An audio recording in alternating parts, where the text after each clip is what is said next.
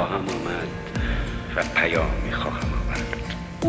در رگها نور خواهم ریخت و صدا خواهم در داد ای سبد هاتان پرخواب سیب آوردم سیب سرخ خورشید.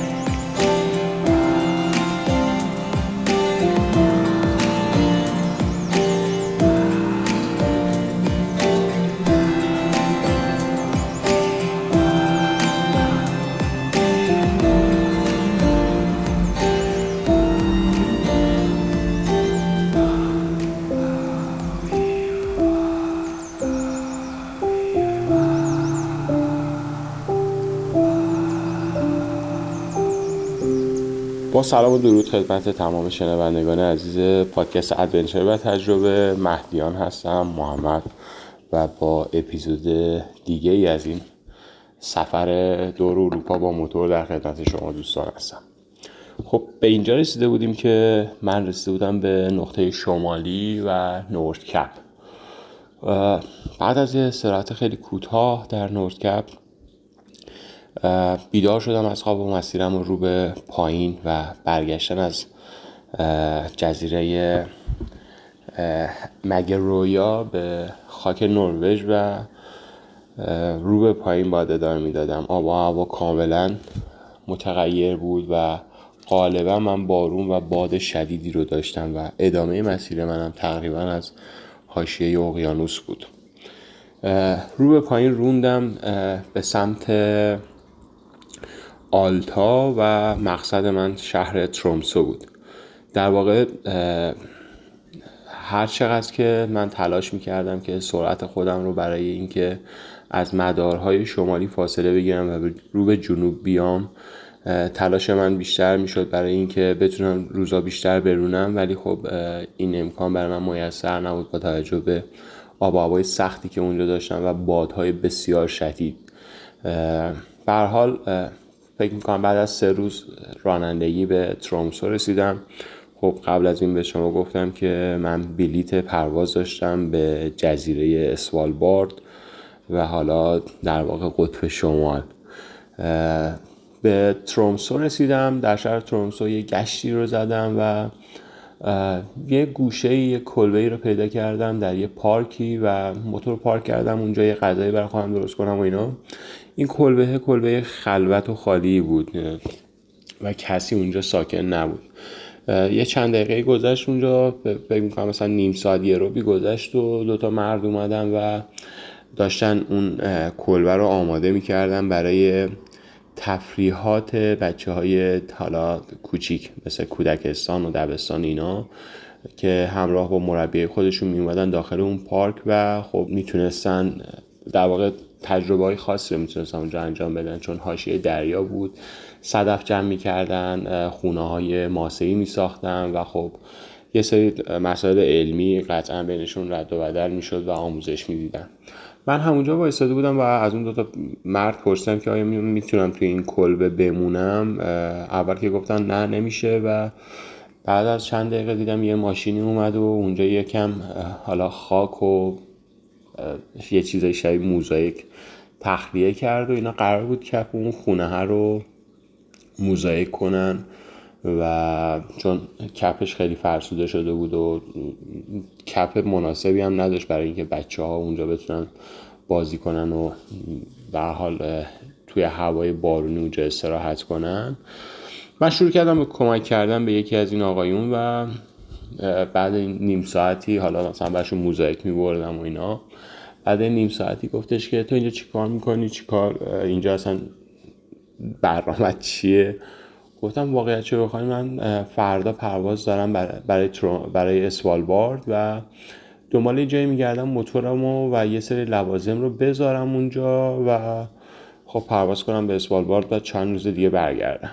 یکی از اون آقایون گفتش که من بیش از 15 بار اسوالبارد رو دیدم. دیدم و خیلی جالبه که داری میری اونجا از ایران اومدی با موتور اینجا و حتی از اینجا می‌خوای بری اسوالبارد و شمالگان.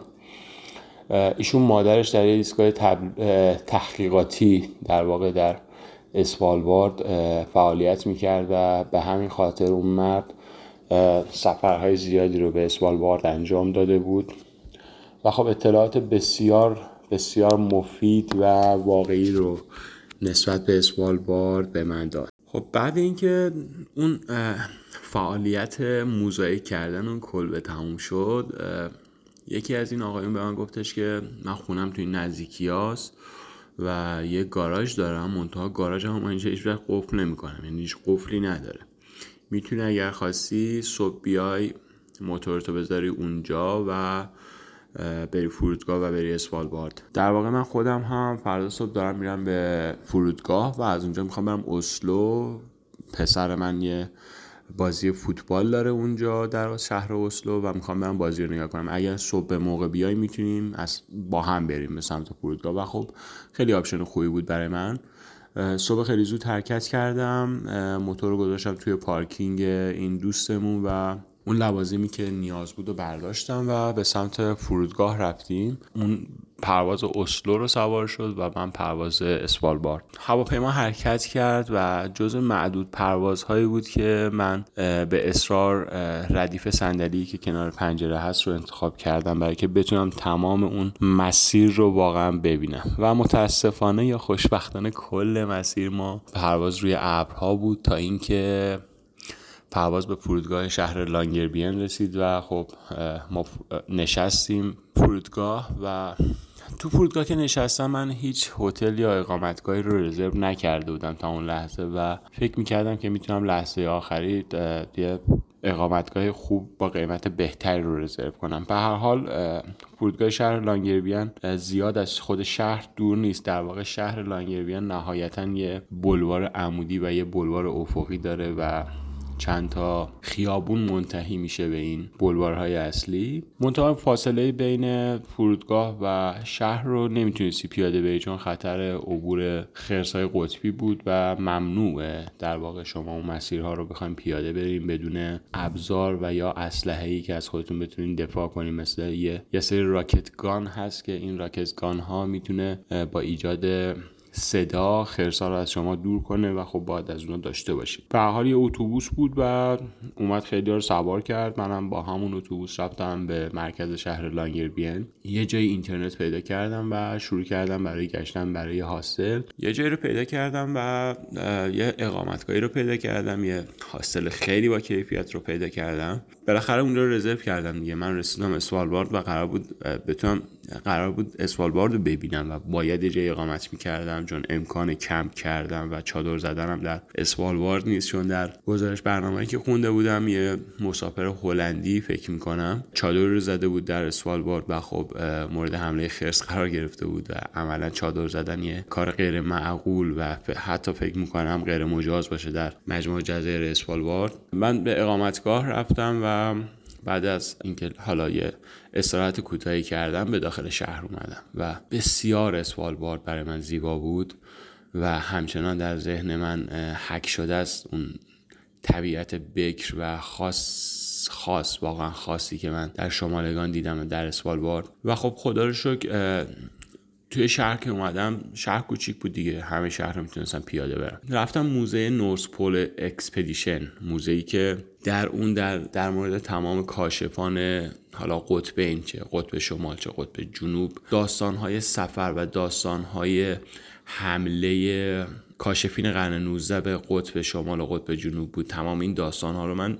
خاطرم میاد که قبلا در پادکست و یا در کتاب خونده بودم و تقریبا با این شخصیت هایی که قرار بود موزه اینا رو ببینم آشنا بودم. یادم میاد که ورودی موزه North Pole Expedition من باید کفشامو در می آوردم و چون معمولا توی جزیره اسوالبارد که راه میرین یا باید روی برف راه برین یا روی یه قسمتی از خاک که خب تبدیل به گل شده و معمولا خیس اونجا. کفشامو در آوردم و داخل موزه رفتم. روی صندلی نشستم و دورم داشتم نگاه می‌کردم. دیدم که قسمت ها و یا حالا ابزارهایی که واقعا در اون زمان برای کشف قطب استفاده کردن دور بر من قرار گرفته و کاملا زندگی و حالا هیجانات زمانی که من داشتم.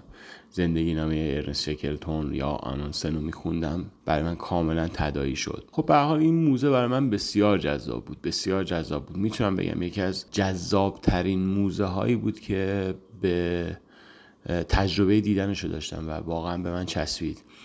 بعد از موزه North Pole Expedition به یه موزه دیگه رفتم که اونجا در واقع تاکسیده می شده تمام حیواناتی که در قطب شمال وجود داشت رو اونجا گذاشته بودن و گوشه ای از زندگی مردمانی که در قطب قطب شمال یا حالا به حال قطبین زندگی می‌کردن رو به تصویر کشیده بودن. به حال اون دوتا موزه برای من بسیار مهم بود و اون دوتا موزه رو دیدم و از شهر از موزه خارج شدم و توی شهر شروع کردم به قدم زدن.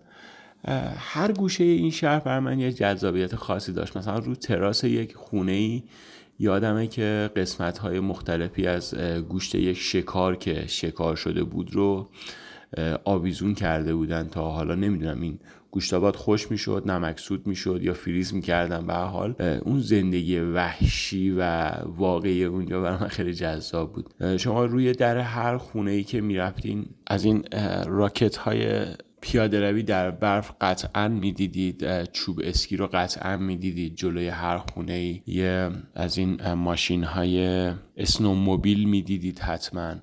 و خب خیلی جذاب بود برای من و من اصلا توی این شهر موتورسیکلت ندیدم. و قالب ماشین هایی که اونجا رفت آمد می‌کردن ماشین های دیزلی بود برعکس اینکه شما در نروژ بسیار ماشین الکترونیکی و هایبرید می‌بینید ماشین دیزلی بود و معمولا برند اینا برندهای تویوتا بود. داخل شهر شدم و به هایپر مارکت رفتم خرید کردم مقداری و کتابخونه شهر رو دیدم. گشتم گشتم گشتم دیدم چند تا فروشگاه کوهنوردی فروشگاه بسیار با کیفیت لوازم حالا ماجراجویی دیگه. حالا کمپ و کوه و شکار و ماهیگیری و حالا پیمایش برف و تمام اینا بود دیگه.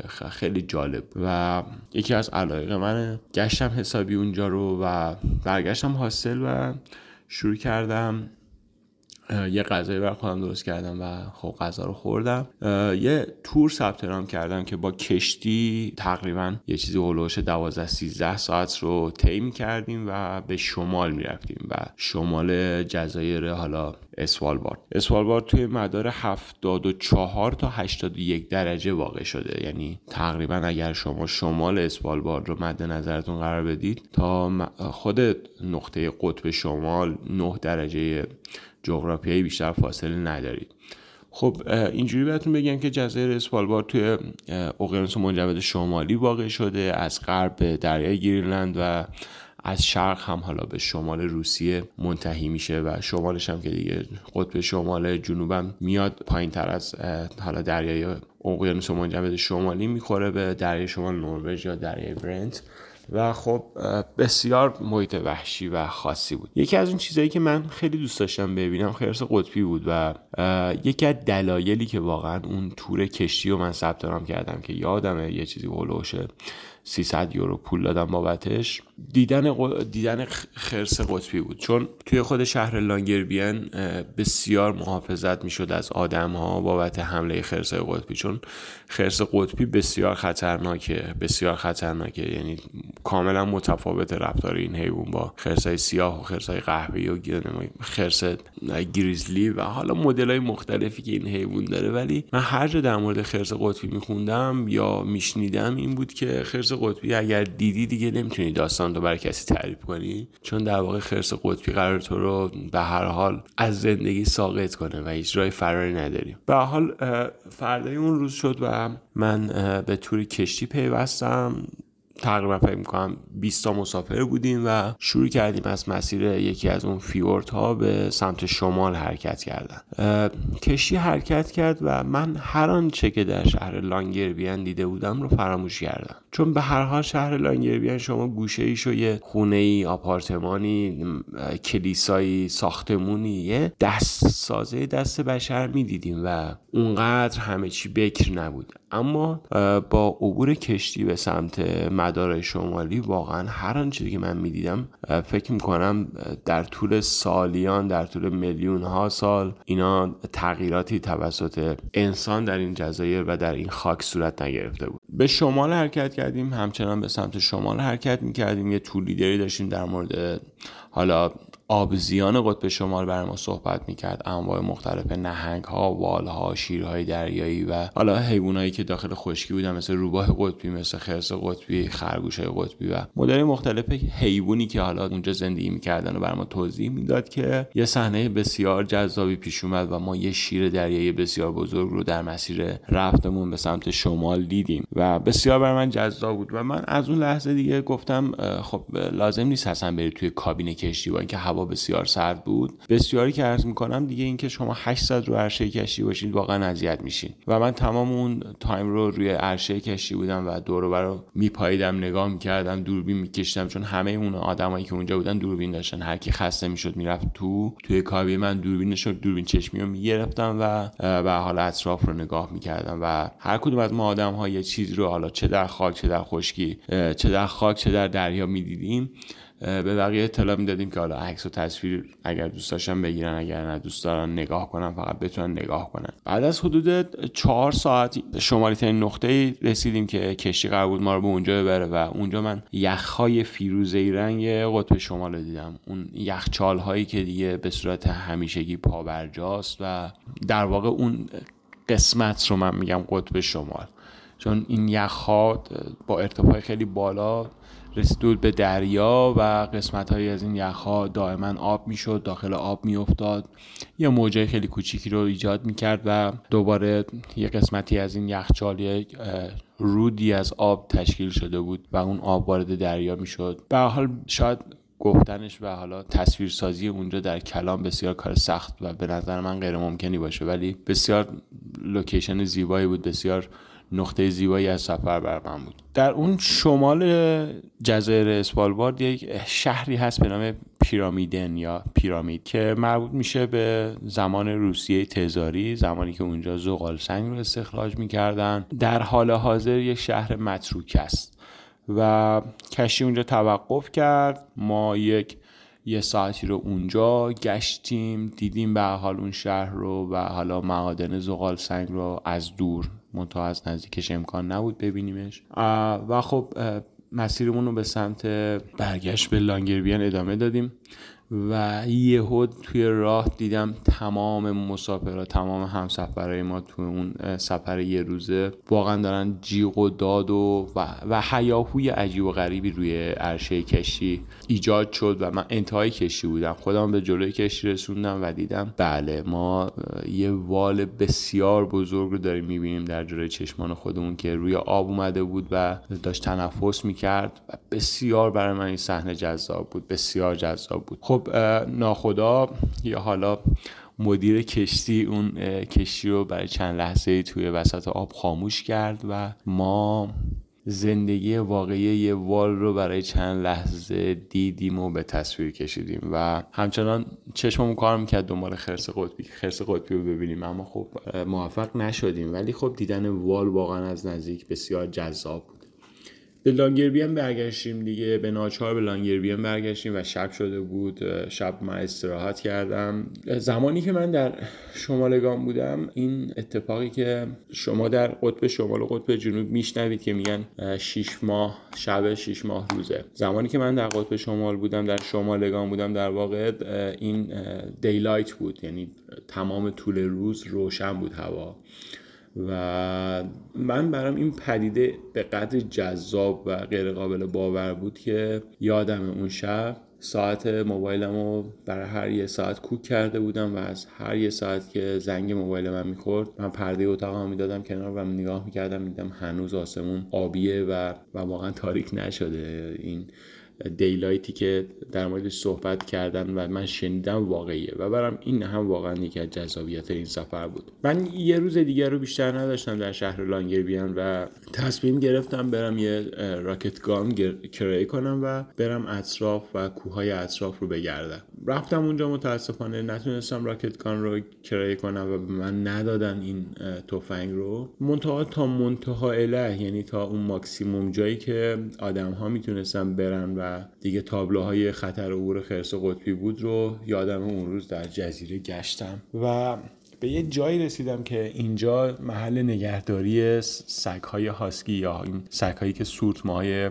حالا برپی رو می‌کشن بود. این سگهای هاسکی بسیار متفاوتن با اون سگهای هاسکی که من در شهر دیدم یا شما در شهر دیدید. بسیار متفاوتن بسیار وحشیتر بسیار پرسرصداتر بسیار تر و در طول زمانی که در شمالگان روی زمین برف نیست و این سگها و این سگهای سورتمه کاری نمی‌کنن یه سری سورتماهایی هست که زیر این سورتماها چرخ هست برای اینکه آمادگی جسمانی سگ ها و حالا اون برنامه‌ای که به صورت عملا یک تیم دارن اجرا می‌کنن به هم نریزه و این عادت از بین نره بین این سگ ها هر روز گاید های این سگ ها اینا رو به این سورتمه های چرخدار میبندن و خب با اینا در طول در مسیر جزیره رفت آمد می‌کنن. اکتیویتی های بسیار فوق العاده و خاصی رو توی این جزیره می‌تونید تجربه کنید. سوار شدن بر کایاک سوار شدن بر این موتورهای ATV و رفتن واقعا توی جاهای خیلی دور نسبت به خود شهر لانگربیان با سورتمه می‌تونید برید با هلیکوپتر می‌تونید برید با این ماشین دیسکاوری می‌تونید برید. اتفاقات زیادی می‌تونه اونجا برای شما بیفته.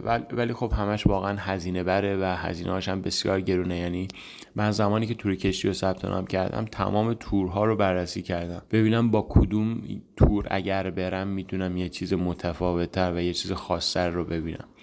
و خب انتخاب من تور کشتی بود و بسیار از انتخاب خودم راضیم چون تورای دیگه مدت زمان کمتری داشتن و وقتی که قرار نیست از آب رد بشید نهایتا همون همون اطراف لانگربیان رو می‌تونی ببینی و خب سرعت کشتی اصلا با سرعت موتور ATV یا ماشین دیسکاوری قابل مقایسه نیست. و خب راضی بودم از انتخابم. اون روز هم در لانگربیان گذشت و فردای اون روز من باید برمیگشتم به ترومسو و دوباره به پاتریوت می‌رسیدم و پاتریوت رو سوار می‌شدم و رو به جنوب میروندم. یه سری نکات جذاب و یا حالا جالب در مورد اسوالبارد وجود داره که اسوالبارد از سال 1920 به مالکیت کشور نروژ در اومده و برای ورود به جزایر اسوالبارد شما هیچ گونه ویزایی رو نیاز ندارید و مدت اقامت خارجی ها در حالا جزایر اسوالبارد به صورت نامحدوده. یعنی شما زمانی که با حالا کشتی پرواز با هر وسیله به جزیره خودتون رو برسونید هیچ بردر و هیچ مرزی وجود نداره و هیچ جایی نیست که بگه شما اینجا 6 ماه می‌تونید اقامت کنید 3 ماه می‌تونید اقامت کنید یک سال می‌تونید اقامت کنید. شما اقامت شما در اونجا نامحدوده و می‌تونید اونجا زندگی کنید. مهمترین اتفاقاتی که در اسوالبارد میفته رو یه مختصرا توضیح بهتون بدم. خیلی از کشورهای دنیا اونجا ایستگاه تحقیقاتی دارن در شمالگان و تحقیقات خاص خودشون رو دارن روی زمین خاک آب و هوا و حالا چیزهای مختلف که در تخصص من نیست و واقعا نمی‌دونم. یه چیز خیلی باحال داره یه انبار توشه یا انبار دانه بسیار خاص داره در شهر اسوالبارد که در این انبار دانه شما از هر کشوری می‌تونن حالا یه سری دانای خاص خودشون رو مثلا دارم میگم مثلا ما در ایران می‌تونیم اونجا دونه گندم و دونه جو حالا نمی‌دونم نخود لوبیا اینا رو بفرستیم اونجا اونجا برامون نگهداری کنن در شرایط بسیار بسیار خاص و بسیار بسیار protect شده. یعنی تقریبا می‌تونم بگم اتفاقی قرار نیست برای این دونه بیفته تحت هر شرایطی. و در زمانی که اینا رو لازم داشته باشن کشورها دوباره می‌تونن از دونای خودشون استفاده کنن. مثلا دارم میگم در سوریه در سال 2005 بعد از جنگ حلب میگن که قسمتی از دانه ها شد حالا این دونه های غلات شد کشور سوریه از انبار دونه اسوالبارد گرفته استفاده کرده و برگردونده. خاص این مناطق و اینکه این فرصت ها برای همه باشه و همه دنیا بتونن بدون هیچ محدودیت دین و مذهب و نمی‌دونم حالا خطوط جغرافیایی بتونن از این به نظر من موهبات واقعا استفاده کنن. خب سفر من در شمالگان تموم شد. اونجور که می‌خواستم نتونستم واقعا در مورد اسوالبارد صحبت کنم چون که بیشتر اون چیزی که من در اسوالبارد دیدم رو دیدم حس کردم و قدم زدن در اسوالبارد برای من خیلی خاص بود خیلی جذاب بود خیلی مهم بود خیلی خاص بود. هرچی در مورد این جزیره من صحبت کنم کمه. اما اگر واقعا علاقه دارید حتما در مورد اسوالبار تحقیق کنید گوگل کنید یا تو یوتیوب بزنید. بسیار شما می‌تونید از این شمالگان زیبا فیلم و ویدیو ببینید و امیدوارم که حتما یه روزی واقعا به اون منطقه سفر کنید. خب من سفرم در شمالگان تموم شد و به ترومسو برگشتم.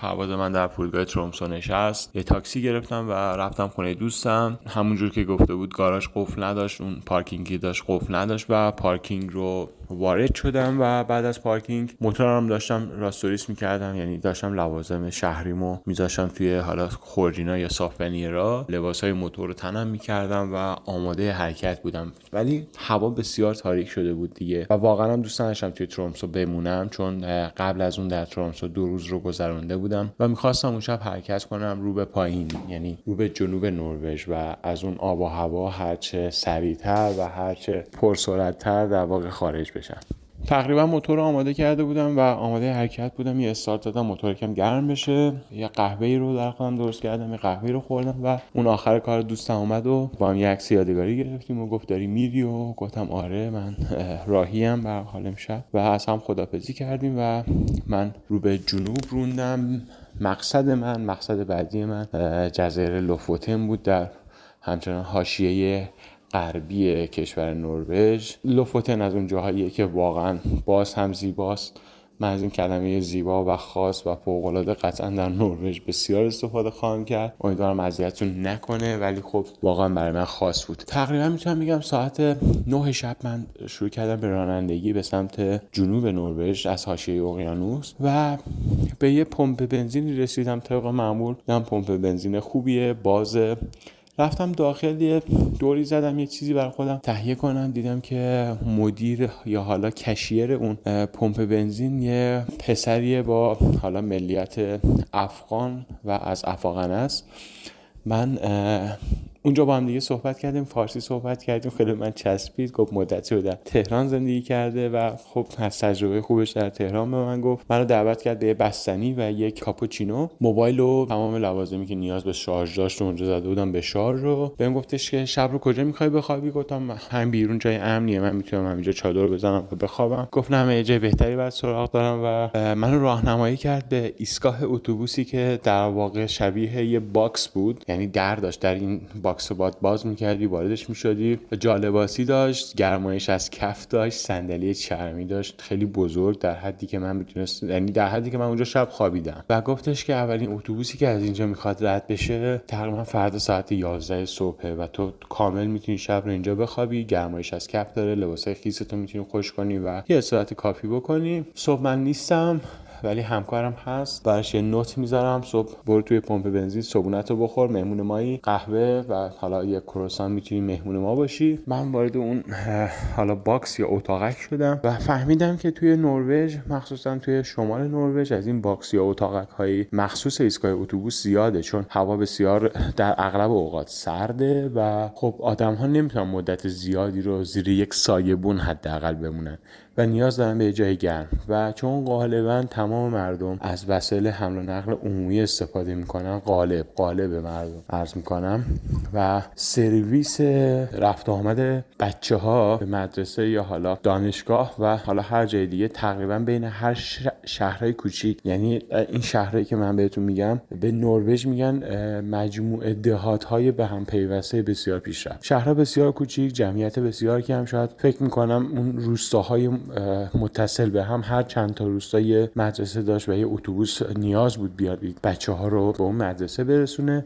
برای همین این box ها و این اتاقک ها شد مأمن من در شمال نروژ و بسیار به من میچسبید استفاده از اینا. صبح رو بلند شدم به پیشنهاد احمد دوست افغانی خودم. به داخل رستوران رفتم یه سرویس بهداشتی سرصورتی رو شستم و یه صفایی دادم و یه سری از لوازم رو شب قبل روی موتور درست نچیده بودم چون یکم عجله داشتم. اونا رو مرتب کردم و همینطور که گفته بود همکارش منو شناخت و یه قهوه و یه کروسان خوردم اونجا و مهمون احمد عزیز و شروع کردم روندن به سمت لوفوتن خب تقریبا تا لوفوتن یه دو روزی رو توی راه بودم و finally در نهایت رسیدم به نقطه بعدی سفرم که بسیار برای من از قبل از سفر مهم بود و جزو point های اصلی سفر بود. رسیدم به جزایر لوفوتن و به پیشنهاد محمد تاجران باید تا یه شهری رو در جزایر لوفوتن میروندم به نام او یعنی یک A انگلیسی A حرف A و بالاش یه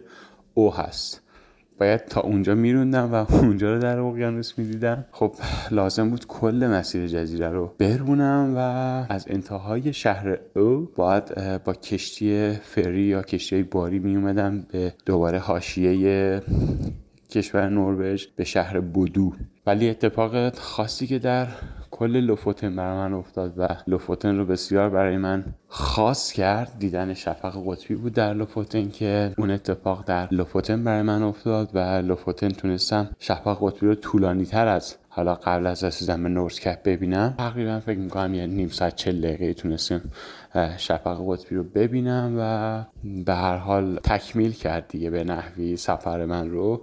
و خب با توجه به تایمی که من اونجا بودم توی تقریبا فکر کنم آخر سپتامبر بود که توی لوفوتن بودم احتمال دیدن شفق قطبی بسیار کم بود. یعنی توی فصلش نبودم. آب و هوام آب و هوای خاصی بود که خب احتمال دیدن شفق قطبی رو بسیار برای من کم می‌کرد. اما به حال واقعا خوش شانس بودم و تونستم شفق قطبی رو ببینم. خب من تا شهر اوروندم و بسیار روز خوبی بود خوش آب و هوا بود و هیچ مشکلی عملا بابت رانندگی نداشتم و لوفوتن رو واقعا در یک روز آفتابی دیدم و رسیدم به اون ایستگاه کشتی که از اونجا باید می‌رفتم به شهر بودو.